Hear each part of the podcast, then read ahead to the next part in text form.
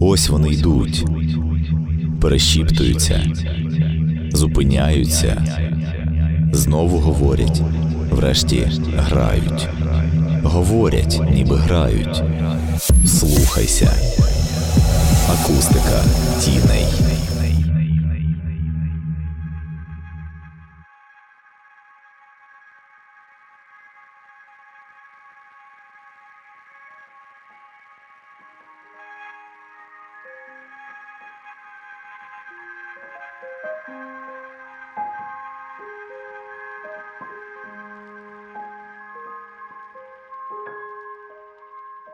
Стан нормальності. Коли ти поводишся як усі, виглядаєш як усі, маєш такі ж уподобання, як і врешті твоїх знайомих. Тобто все в твоєму житті абсолютно типове. Так, типове, але чи означає це саме ту нормальність, категорію якої ми ще з дитинства навчилися мислити, а раптом все геть інакше. Усі ми ненормальні, божевільні і хворі люди, і лише деякі з поміж нас вирізняються унікальністю, що найбільш відповідає призначенню в нашому світі чи зовсім не нашому. Про інакшість не люблять говорити привселюдно, хоча й мовчати теж не вміють. Особливих людей висміюють і часто огортають надто помітним поглядом з відтінком зневаги. Хоча можна просто любити тих, хто не дивиться на світ нашими очима. Сьогодні я, Івана Шкромида, розповідатиму про книги письменника, якому довірився найнезвичайніший чоловік Америки, а пізніше сотні тисяч читачів з усього світу. Деніел Кіс у своїй життєвій простоті та геніальних романах.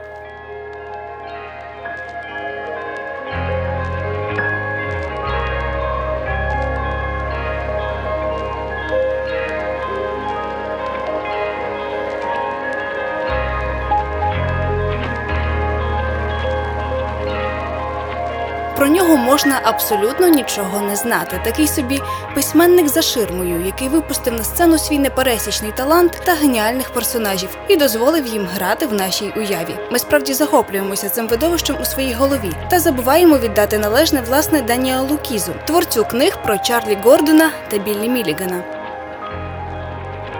Даніел Кіс, чим хороший письменник, це тим, що з нього добре почати читати взагалі. Максим Дупешко, письменник. Якщо, наприклад, людина востаннє читала тільки в школі собор Гончара, або не знаю, там е, собор Паризької Богоматері, там його, і після цього мала якусь там паузу через різні причини і вирішила, що треба щось почати читати, то почати з Даніела Кіза дуже добре.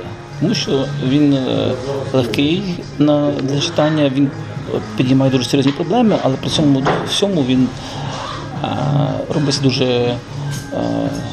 Дуже легко і затягує читача в книгу. Після того, як ти почитав Кіза, ти починаєш розуміти, що література це не так скучно, як могло би бути. Хоча е, він пише не про якісь розважальні речі, а речі дуже серйозні. Ні, ну досить проблемний автор. Ростислав Семків, літературознавець, літературний критик. В тому сенсі, що він говорить про якісь дуже важливі е, штуки. Він не аж так експериментує з формою. Е, і головна в його, е, в його перспективі ця гуманістична складова. Те, що це має якісь обертони ну, Пітер для Лежерона мають там якийсь фантастичний компонент, все не відміняє того, що е, головне е, в його текстах власне це спрямованість на е, питання, що таке справжня людськість, що таке, тобто проблемні питання, які цікавлять всіх нас. Деніел Кіс народився 9 серпня 1927 року в Брукліні, Нью-Йорк, США. За доброю традицією відомих американських письменників Кіз мав єврейське походження. Родичі його матері були емігрантами з Російської імперії, що наприкінці 19 століття виїхали з України в Монреаль. Тому в цьому контексті можемо говорити про українське коріння цього видатного прозаїка. Батько Кіза був власником магазину вживаних речей. Мати працювала косметологом. Після закінчення школи Деніел вступив у Нью-Йоркський університет, але невдовзі покинув його та почав служити у військово-морських силах США. Після цього він, повернувшись з армії, е, який спрацював в компанії Magazine Management. Ірина Ганах, проектний менеджер.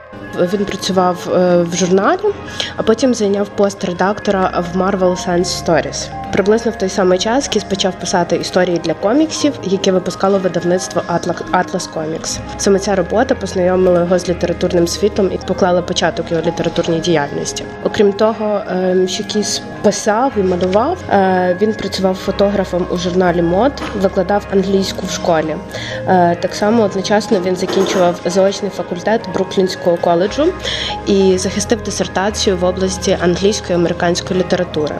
Після цього він викладав мову і літературу, вів курси письменницької майстерності в університеті. З 1966 року він працював е, в університеті Огайо в Афінах. І з 2000 року е, в стінах цієї установи він був удостоєний е, удостоєний звання почесного професора літератури поглиблене вивчення літератури та психології, спілкування з найрізноманітнішими людьми, викладання в коледжах та університетах, робота в журналах та виданнях коміксів. Це та суміш, що дозволила кізу самореалізуватися та подарувати нам ряд вартісних книг. Коли він працював у видавництві коміксів, в нього виникла ідея для написання книги квітів для Елджернона, але ця ідея в нього перш за все виникла як е, історія для коміксу. І він порадився своїм редактором, і редактор йому дав е, пораду, що е, ця історія краще мала би втілення як повість або як роман. У 1959 році, через 4 роки роботи над книгою у травневому номері The Magazine of Fantasy Science Fiction виходить виходить е, оповідання під назвою Квіти для Елджернона, яка у 1960 році отримала премію Х'юго. А через шість років він врешті видав повноцінний одноіменний роман, що невдовзі отримав одну з найвизначніших нагород премію Небюла. Даніел Кіс був унікальним американським автором, що отримав дві найпочесніші нагороди англомовної наукової фантастики. До того ж, у 2001 році американське товариство письменників фантастів удостоїли Кіса звання заслуженого автора фантастики. Але якщо дебютна книга американця мала настільки феєричну появу, то інші романи письменника дещо залишалися в тіні. У 1980 році вийшов його перший роман, який називався е, П'ята Салі. Тобто сюжет цього роману розглядав оцю його улюблену тему множинності особистості. Тобто, це перший роман, який він написав на цю тему. У 1981 році була опублікована книга Таємнича історія Білі Мілігана, і в 1986-му він опублікував продовження цієї книги, яка називається Війни Мілігана. Вона вийшла у Японії і ще в декількох країнах, але не в США. Це фактично все, що відомо про життя Даніела Кіза. Можу додати, що письменник був одруженим на Орі Васкес та мав двох дочок. А помер два роки тому, на 86-му році життя, в своєму будинку у Флориді. Від пневмонії. На жаль, біографи ще не встигли достеменно вивчити життя цього автора, однак його книги чи не найкраще ілюструють, яким він був насправді.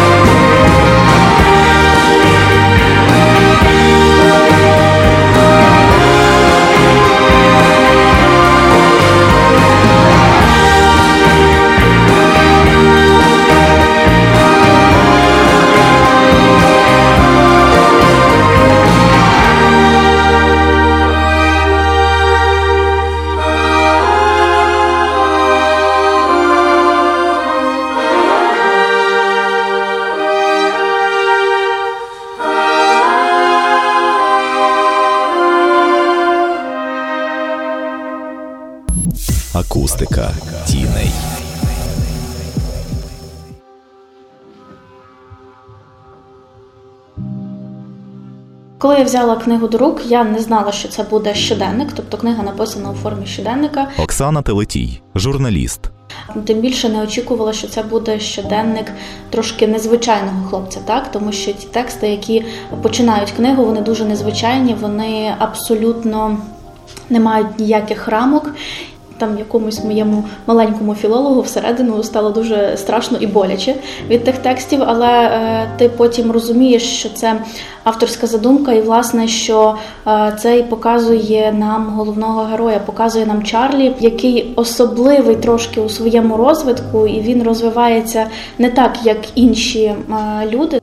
Це дуже е, гарний формат, тому що він йде від першої особи, і, Максим Дупешко, письменник. і ти бачив щоденник, е, це наближає ніби читача до якоїсь щирої думки цього героя літературного. Ти більше віриш в те, про що говориться в тексті, коли це начебто щоденник, коли це, це більше якась реальна історія тоді виходить. Вона наближає читача до, до героя. Знайомитися з Чарлі Гордоном, головним персонажем знаменитої книги Деніела Кіза Квіти для Алджернона. Справді дещо боляче. У свої 32 чоловік геть не скидався на дорослу людину і сприймав світ та людей надзвичайно наївно та доволі відверто. Ця історія була абсолютно новаторською в літературному процесі Америки ХХ століття, адже до цього автори чимало уваги приділяли саме повоєнній тематиці. А тут що? Експерименти над людиною? Кіз буквально спіймав на гачок найзапекліших книголюбів того часу. Ідея прийшла до нього за кілька років до публікації, коли він викладав англійську мовам студентам з психічними розладами. з розладами. Ірина Ганах, проектний менеджер. і полягала в наступному питанні: що сталося б, якби можна було збільшити людський інтелект штучним шляхом? Це була чисто гіпотеза. Після того як е, він видав свою книгу, він вже навіть отримав за неї нагороди, але почався бунт вчителів. Тобто її впровадили в шкільну програму. Е, Почався бунт е, вчителів стосовно цієї такої тонкої тематики. Та книга була заборонена в багатьох магазинах і вилучена з бібліотек. Я не бачу там чіткого кримінального, це навпаки, та е, книга гуманістична. Я думаю, що це скоріше пов'язано з тим, що можливо якісь такі е, були на той час проекти, які дійсно займалися такими речами е, з мозком людини, з її, з її психікою, якісь там секретні служби, так. І можливо, вони боялися, що це якось вплине на, на цю діяльність, то що можливо якісь там е, почнуть протестувати організації громадські і так далі. Ну це тільки моя теорія. Я, я, я про це навіть не, не знав, що її заборонено. Хоча насправді е, книга вона не викликає ніяких протестів. Про людей аутистів чи тих, що мали синдром Дауна, а точніше про їхню адаптацію у суспільстві, на той час говорили вкрай мало. Незважаючи наявні ознаки хвороби та очевидні синдроми, таких особливих людей часто просто ізолювали від суспільства. А про те, щоб намагатися допомогти їм, ніхто навіть не наважувався думати. В радянські часи це взагалі ставили цим дітям діагноз шизофренія. Христя Венгренюк, письменниця. Хоча це зовсім немає ніяких ознак цього, бо шизофренія зазвичай вона має видові звукові галюцинації. Цього ці дітки не мають. І ми так само головний герой у нього такого ніколи не було. Просто в нього є іншість, тобто бачення світу і е, адаптація в цьому світі є абсолютно абсолютно іншою. Роман Квіти для Алджернону називають науково-фантастичною драмою, де елемент фантастики є все ж другорядним, а на перший план виходить емоційність оповіді. Насправді ця книга надзвичайно проста для сприймання. Ми читаємо і абсолютно заглиблюємось в драматизм, мимовільно чіпляючись за певні філософські ідеї, які безсумнівно є базовим полотном оповіді. Звісно, можна поділити е, на дві частини е, цей роман. Максим Дупешко, письменник. Основна частина це те, що історія саме цього хлопця Чарлі о, Гордона, який був не, не, надто розвинений, так, і його зробили завдяки якимось маніпуляціям розумним, так? Це перша частина. А друга частина це така підводна частина е, на таку тему.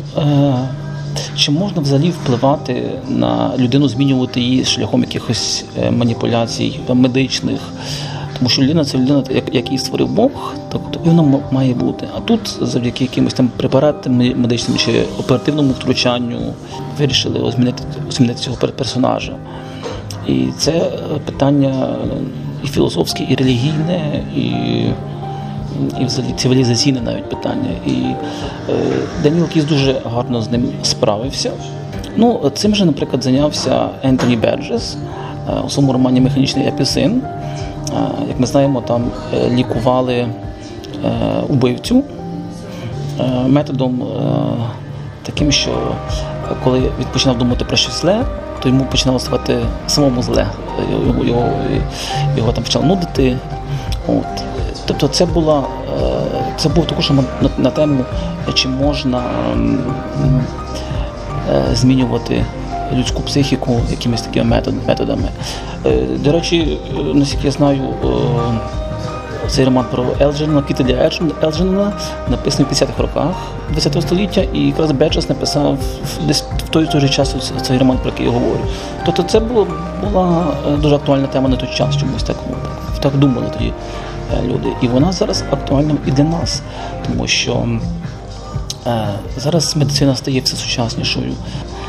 Е, І взагалі може появитися е, якийсь там гум- гуманоїд е, і, так далі. Це надзвичайно небезпечні теми. І кіс е, в цьому плані актуальний і сьогодні.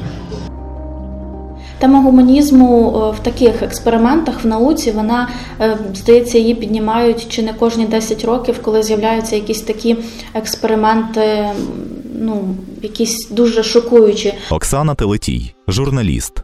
Е, Клонували вівцю, так.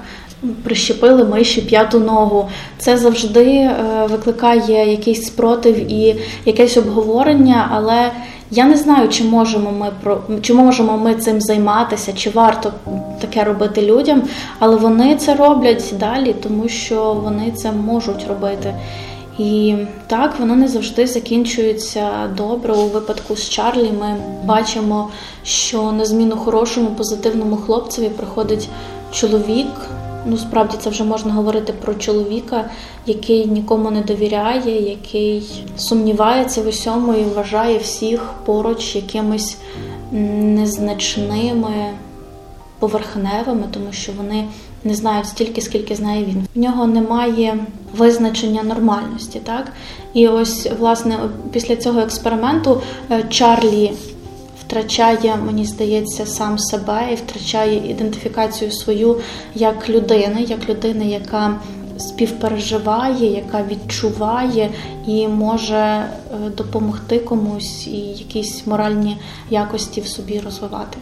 Спосіб викладу, який обрав Даніел Кіс, описуючи життя соціально неадаптованої людини, допомагає нам побачити персонажа в дії. Ми можемо чути Чарлі, спостерігати за ним, співпереживати з ним. На мить ми можемо стати Чарлі. Очевидно, що прочитавши цей роман про людину, яку утотожнюють з піддослідною мишею, ми мали б стати толерантнішими до тих, хто має певні обмеження. Так і Чарлі, вперше зустрівшись з мишею Алджерноном, з розумною мишею, почав вважати його собі рівним.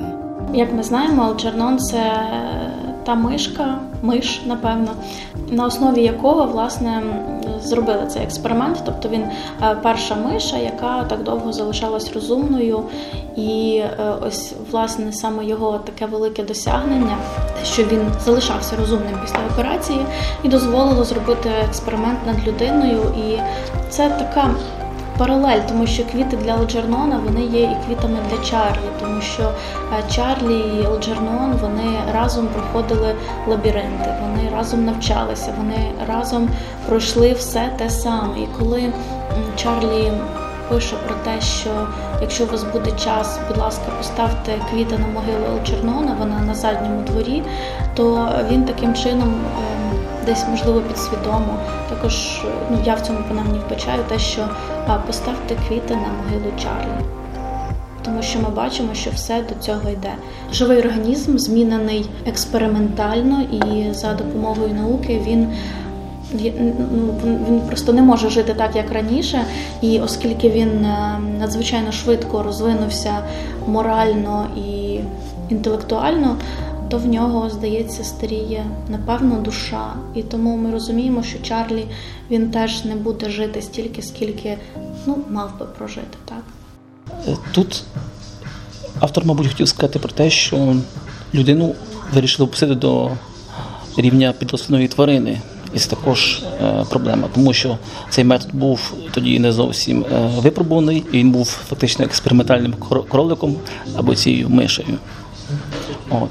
Я бачу тут також ще одну паралель із е, повістю е, американського е, письменника Джона Стейнберга від Кермон про мишей і людей. І там доля звичайної польової миші порівнюється з долею звичайної людини, от, яка також трагічна і виявляється, що людська доля нікого не цікавить, так само, як і доля цієї е, маленької мишки. Щось є в цьому і в цьому романі. Доля маленької людини вона не цікавить великому світові. Тобто маленька людина десь там є, е, є вона чи її немає, це нікого насправді не цікавить. Можливо, тут десь була така думка.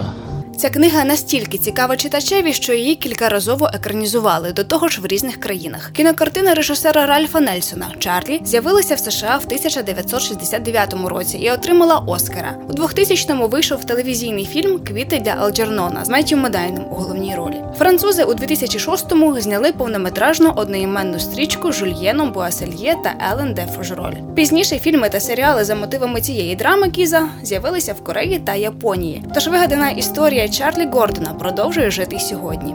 Для мене це взагалі е, роман, неймовірно, мені близький, бо я працюю з такими дітьми. Христя Венгренюк, письменниця. Я працюю з такими людьми. У мене зараз велика кількість е, є діток і дорослих аутистів, з якими я працюю, викладаючи у них живопис і арт-терапію. Тоді, коли я читала цей художній текст, у мене не було їх ще, і якось воно так почало все одне одного тягнути. Бо, наприклад, е, в романі не йде мова, що він там аутист чи в нього якийсь конкретний розлад. Просто в нього є якась така іншість або або відсталість, або синдром, або якісь такі моменти, які в принципі автор не фіксує. Він не позначається діагнозами. І е, найперше, що ну герой викликав у мене неймовірну, неймовірну любов. І зараз абсолютно все те саме проєктується на, на моїх учнів, які є ідентичні головному герою. Тобто, якщо хтось прочитує цей роман як фантастику, як історію, як вигадку, то я бачу це щодня, і для мене це настільки є близьким, що я не сприймаю цього головного героя як вигаданого, і я впевнена, що Е, дуже багато батьків, які мають дітей з подібними станами, вони знайдуть своїх дітей власне в цьому головному герою. Тому для мене тут не працює якась метафізика чи фентезі. Тому зараз епоха такої нової цивілізації і нового розвитку, нібито та дитина, яка не може зовсім зовсім адаптуватися у цьому просторі. Ну прояви є зовсім інші, але мені здається, що прояв головного героя він є класичний. Я б дуже сильно хотіла, звичайно, побажати кожній своїй дитині, яку я знаю, щоб вони мали би шанс пережити все те, що пережив головний герой. Бо, наприклад, якщо вони навіть хоч трішечки адаптуються в такому житті соціальному, тобто навіть не соціально-побутовому, тобто, якщо вони можуть піти самі вже до туалету, якщо вони можуть самі помитися, це вже дуже дуже добре. У мене є хлопчик, який може сам навіть поливати квіти, він може сам мамі заварити каву, але е, таке побутове життя в них може вкластися не так погано а соціальне життя не складається. Тобто вони не контактують так близько, вони не товаришують і вони не, створюють сімей, на жаль. Тобто це все життя, батьки повинні дбати про них, і вони отримують діагноз інвалідності, звичайно. Але це неймовірна любов. І коли мене питали про те, що саме є в цих дітей найважливішого, це є справді надзвичайна надзвичайна любов, бо вони настільки чисті, там не може бути жодної іншої думки. Вони не вміють приховувати, брехати, так само, як не міг головний герой. Пам'ятаємо про це, поки в нього не почався інший інший розвиток. Тому я думаю, що цей роман надзвичайно важливий, неймовірно важливий, е, особливо зараз. І я дуже рада, що його е, він вже є українською мовою, і читала його також українською мовою. І е, я думаю, що він дуже багатьом відкриє якісь такі внутрішні аспекти, не тільки розуміння іншості, але і любові, толерантності, співпереживання, співчуття, бо ніхто не залишався байдужим до такого художнього тексту.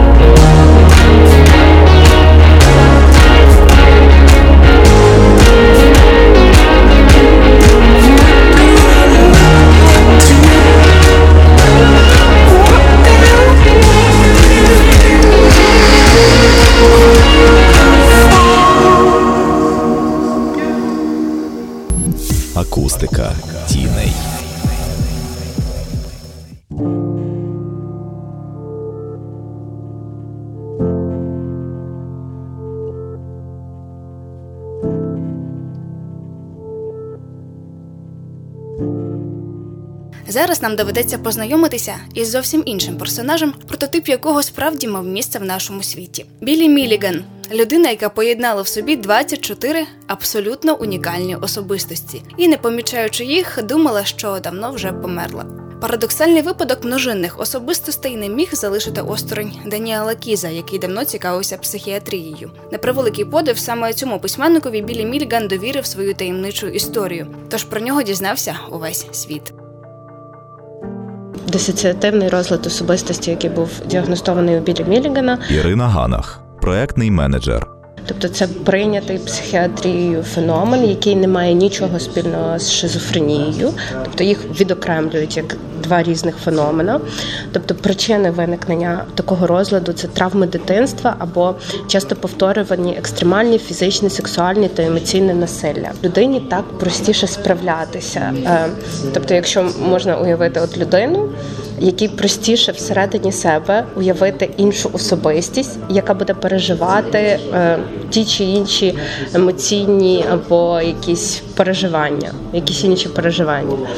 Взагалі, даний розлад є е, крайнім про, е, проявом дисоціації, тобто механізму психологічного захисту, при якому людина починає сприймати те, що відбувається з ним, так ніби це відбувається з кимось іншим. В цілому цей механізм корисний, так як він дозволяє людині захиститись від надлишково важких для сприйняття емоцій. Але у випадку надмірної активності механізму проявляється дисоціативний розлад. Можна сказати в певній мірі, що це корисно використовувати такий механізм, та щоб справлятися з якимись з якимись соціа... Е, з якимись ситуаціями, а не але не зловживати цим.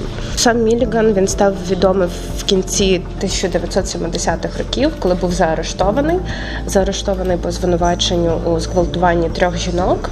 24 особистості Біллі були абсолютно різними: від трирічної білявої дівчинки, яка любила розфарбовувати квіти та метеликів, до неймовірно сильного Рейджена, який був головним у найскладніших життєвих ситуаціях. Загалом 10 з них були ключовими, і 14 – небажаними. Біллі був ядром. Та не менш важливою була присутність всередині чоловіка учителя, поєднання усіх особистостей. Саме він пам'ятав усе, з чим займалися інші альтер-его, та навчав їх науковим дисциплінам і ремеслам. Власне, його присутність дала можливість у період перебування Мілікена в клініці розповісти всю історію його життя письменникові Деніелу Кізу. Так народився документальний роман, який став бестселером у США, та водночас був розкритикованим через сухість викладу та надмірний акцент на реальних фактах, що не мало стосунку до художності роману. Я думаю, що більшість письменників не вигадують. Е, Ростислав Семків, літературознавець, літературний критик. Ну, навіть якщо людина пише про орків і гоблінів, вона дуже часто бере образи з реальності. Я тут підходжу, так як пише Мілан Кундера, що роман це дійсність перетворена силою уяви то є дійсність, і вона перетворюється силою уяви. Ми не аж так абстрагуємося від дійсності, вона буде присутня. З іншого боку, художній текст це все-таки перетворення дійсності, це не документальна якась річ. Є бажання автора це перетворити. То ми, звичайно, можемо бачити там якесь ближче, ну, якесь більше наближення, далі наближення, ніхто ніхто не є е, якимось проблемним це е, не може бути фактором е, значить, якості твору, близькість його до прототипів. Цей чоловік вмістив в собі просто нереальну кількість комплексів кожного, якихось сильних і поганих. Оксана Телетій, журналіст. Їхніх рис, і мені просто неймовірно було читати. Знаєш, волосся дибки стає, коли читаєш, а коли ти е, кажеш собі і згадуєш, що це все е, засновано на реальних подіях. Тобто, справді є, верніше була така людина, як Білі Міліган. Він справді все це пережив, справді лежав в тих тих психіатричних клініках. І справді потім він одружився навіть е, знову ж таки лежачи в цій ну в одній з клінік. Просто неймовірно вражає те, наскільки сильними можуть бути люди, і наскільки сильною може бути наша підсвідомість, яка, коли треба, вона тебе захищає, тому що всі практично особистості білі, вони кожна несла на собі. Щось негативне, хтось захищав від поганих спогадів. І ось оця сила підсвідомості, вона мене напевно вражає. І ось такі випадки, коли людина розщеплюється, мене це дуже зацікавило після того, як я я прочитала цю книжку. Мені навіть було цікаво, чи можна розщепитися самому ем, ну, свідомо, але напевно не можна та не треба. Незвичайний синдром з'явився у Білі Мілігана ще в дитинстві, коли він піддався фізичному насиллю з боку відчима. Дитяча травма спровокувала виникнення однієї особистості за іншою, які перебирали на себе певні характерні риси і, врешті, ставали зовсім унікальними по своїй суті. Тепер все скидалося на чорну кімнату з плямою світла посередині. Хто опинявся в центрі, той і керував свідомістю Біллі. Жодна особистостей не може відчувати того, що є певним якимось руслом іншої особистості. Так? Ірина Ганах, проектний менеджер. Є хранитель болю, є хранитель ненависті, тобто кож, кожен займає якусь свою окрему окрему нішу. Всі ці особистості. Вони співпрацюють між собою, тобто вони називають себе сім'єю. В них є налагоджена праця. Кожен відповідає за якийсь окремий окрему якусь діяльність. До того ж, кожна особистість Біллі мала певну зовнішність, риси характеру та фізичні особливості, за якими і можна було розрізнитись, спілкуючись з Міліганом, хто саме сидить перед тобою. Однак звучить це доволі парадоксально, зважаючи на те, що сам Біллі ніколи зовнішності не змінював і завжди з'являвся в одному вигляді. Кожна з цих особистостей там навіть в книзі є така штука, що вони ображалися, коли їх плутали між собою, тому що там є конкретні фрази, де вони говорять: ми є окремими людьми, ми є різними, і тобто, ну це це знаєш якась таке внутрішня якась образа через те, що їх не можуть ідентифікувати, тому що кожен з них має якісь свої характерні риси. Та тобто, якщо ну грубо кажучи, спілкуватись безпосередньо там з Міліганом, ми бачимо його тільки зовнішню оболонку, але кожен із них має оце там біляве коротке волосся або довге там темне волосся. Кожна з тих особистостей ідентифікує себе як окрему людину. Там навіть був момент, коли е, його вже відправили в цю психіатричну лікарню. І лікар спілкувався з Міліганом, і от там була була фраза про те, що там різні особистості.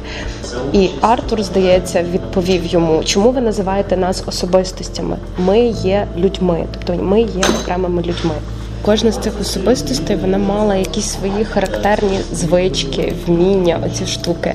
Я от спеціально виділила таку одну штуку.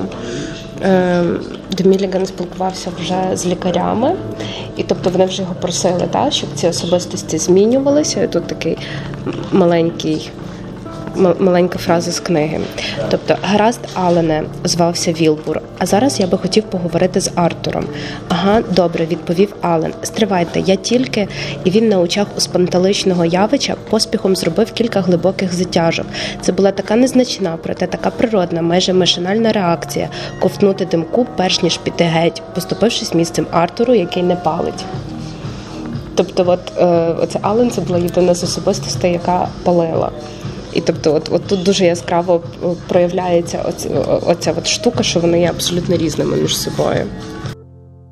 Після тривалого обстеження білі Мілігана в різних клініках під час судового процесу його визнали неспроможним відповідати за свої вчинки та направили продовжити лікування. Проте через сім років його таки назвали адекватним, хоча особистостей білі таки не вдалося об'єднати в одну. Саме з того часу він вже міг контролювати свою свідомість, принаймні. Відсотки від продажу книги Кіза покривали усі витрати на лікування, а дещо навіть залишилося на створення невеликої кіностудії. Журналісти продовжували вивчати Мілігана, хоча це його неабияк дратувало. Він навіть звертався звертався до суду з приводу захисту особистого життя. Якось в Голівуді поширилися чутки про те, що Джеймс Кемерон написав за мотивами книги Кіза сценарій під назвою Людна кімната. Леонардо Ді Капріо мав би грати там головну роль, але потім проекти заморозили. Студія Мілігана доволі швидко прогоріла, і сам Білі більше нікого не цікавив. Помер він 12 грудня 2014 року, після чого знову оживив кінематографічний інтерес до себе. Таємничу історію Білі Мілігана вже намагаються екранізувати ну більше семи років точно.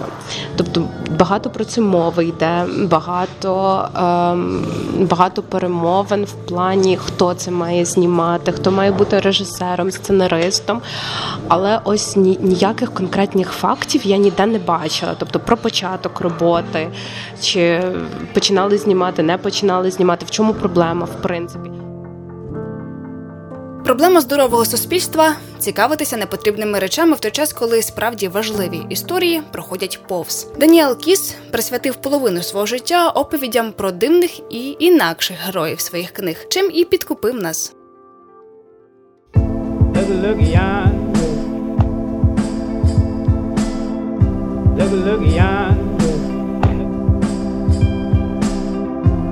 Look yonder.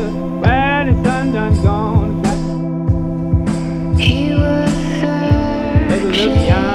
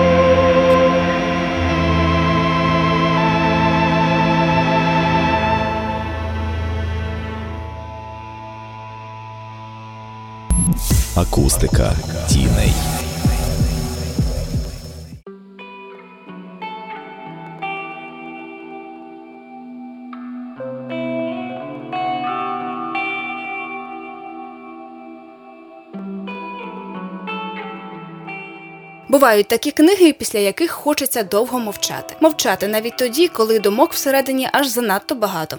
Подібний ефект залишають по собі романи Даніела Кіза. У них немає геніальних метафор та оксюморонів. Вони не наповнені кількарівневими підтекстами. Просто ці книги занадто живі і занадто реалістичні, в дечому навіть депресивні. Ну я би не сказала. Ну тобто, я коли читала цю книгу, я абсолютно не розцінювала її як, як депресивну. Ірина Ганах, проектний менеджер. Розуміючи, що тут є реальне підґрунтя, ти не сприймаєш якісь, якесь емоційне навантаження. Тобто ти це сприймаєш як, як факт існування такої людини. Тобі просто цікаво, що, що, чим ця історія закінчилась, як вона розв'язалась, тому що вона не є типовою. Я дуже емоційно вразлива, і після того, як я прочитала квіти для Алджернона, ніби це невеличка книжка. Я її проковтнула, напевно, за день, може за півдня. Вона читається на одному віддиху. Оксана Телетій, журналіст. По-перше, довго плакала, дуже довго. А по-друге, я не могла нічого іншого читати. Ну, десь три місяці. Це було дуже важко, таке е, гнітюче враження. І от, власне, це філософське питання, про яке ми говорили, так? Чи мали е, вчені право вмішуватись в долю людини, чи можуть вони це робити? А якщо можуть, то е, як потім е, адаптовувати, тобто як має потім проходити адаптація оцих генів в суспільство, і чи взагалі справді можлива така ситуація, тому що багато з того, що написали автори фантасти, хоч Кіз не фантаст, а все одно потім збувалося. Тому в мене проходило таке якесь переосмислення, воно було. Ну тобто, е, книга наклала свій відбиток. Відчутний досить, і через три місяці якось я вже взялась за дуже таку легку літературу. Я перейшла на яку на якусь дитячу літературу, просто аби трохи відпочити, тому що дуже е, заряджає ця книжка, але заряджає чимось таким ну, важким і гнітючим.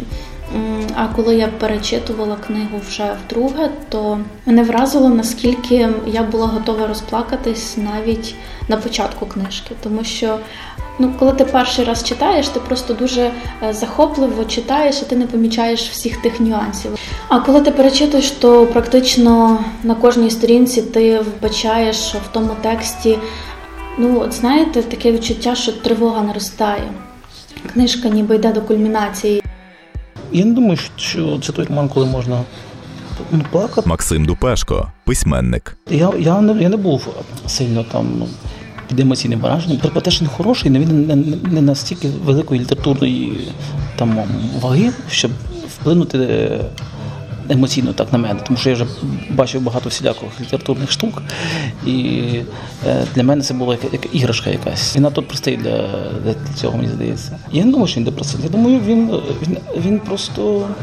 Якщо надто прийматися саме цим героєм, то можливо можна трошки там і поплакати, те, що він не зміг стати щасливим, будучи розумним. Я думаю, завдання там було все ж таки не викликати сльоз. Я думаю, що Кіс не, не хотів цього. Я думаю, Кіс все ж таки шукав якихось вищі, вищу мету.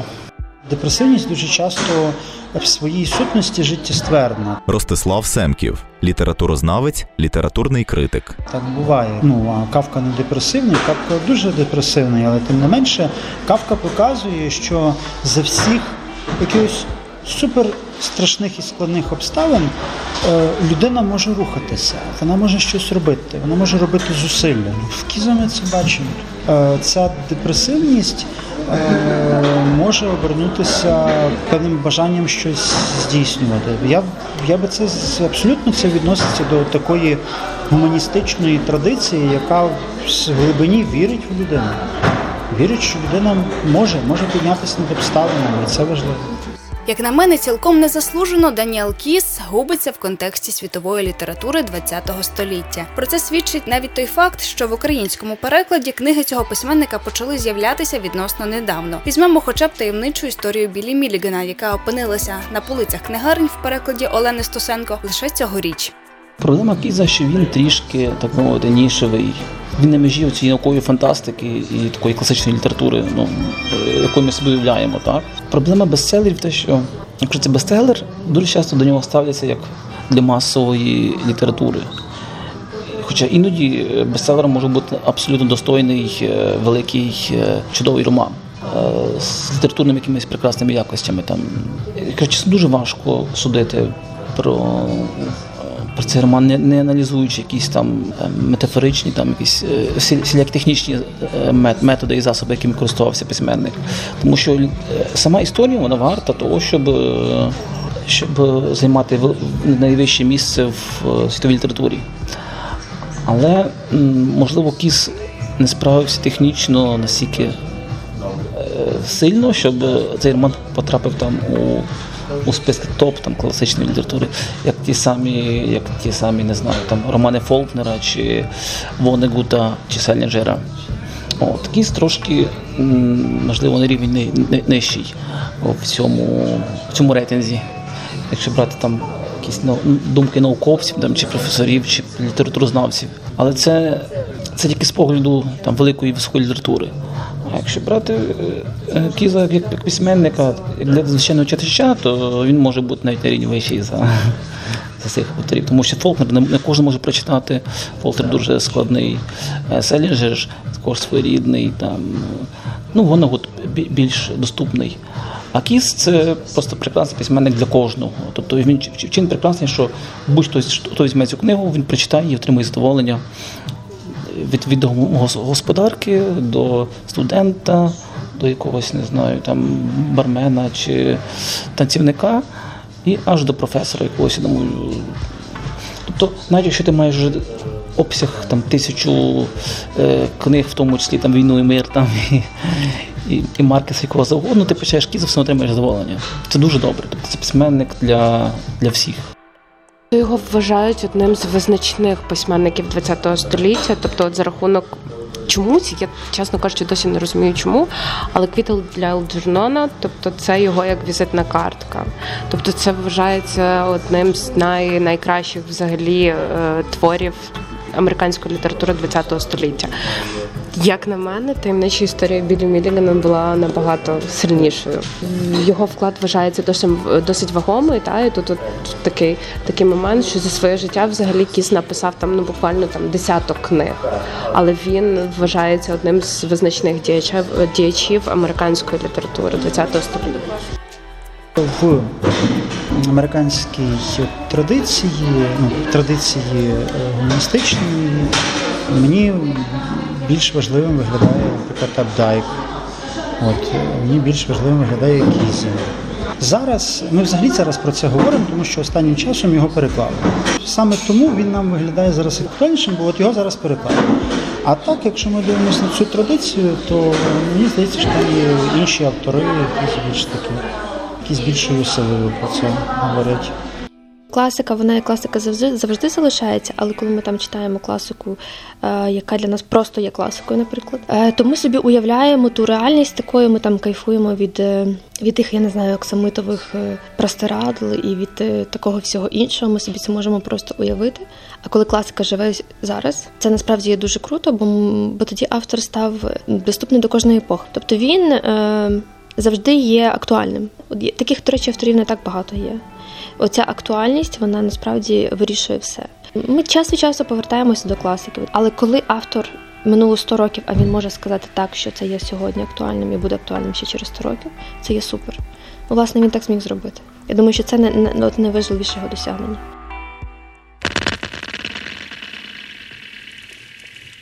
Mother Earth is pregnant for the third time, for y'all have knocked her up. I have tasted the maggots in the mind of the universe. I was not offended, for I knew I had to rise above it all or drown in my own shit.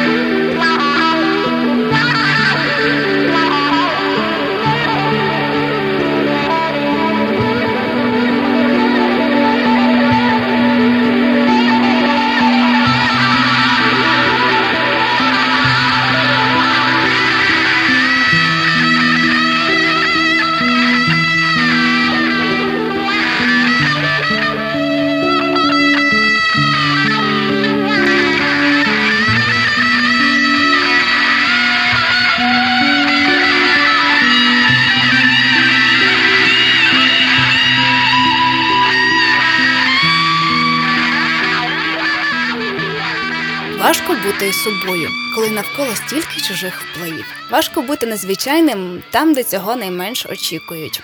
Важко вірити в існування чогось інакшого в той час, коли погляд не досягає далі стель в кімнаті. Важко бути такими, як Чарлі та Біллі, але такі є інакші, з якими спілкуєшся мовчки і мовчиш, говорячи. Дивно, та чи не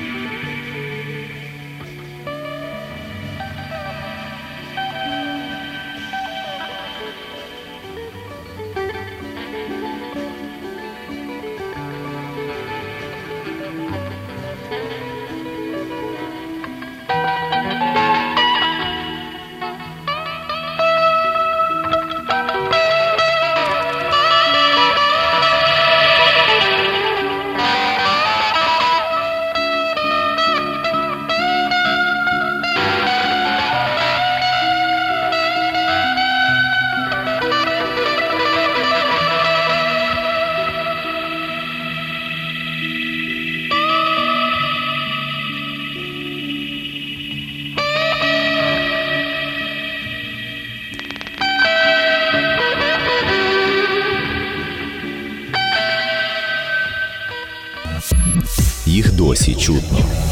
Акустика тіней.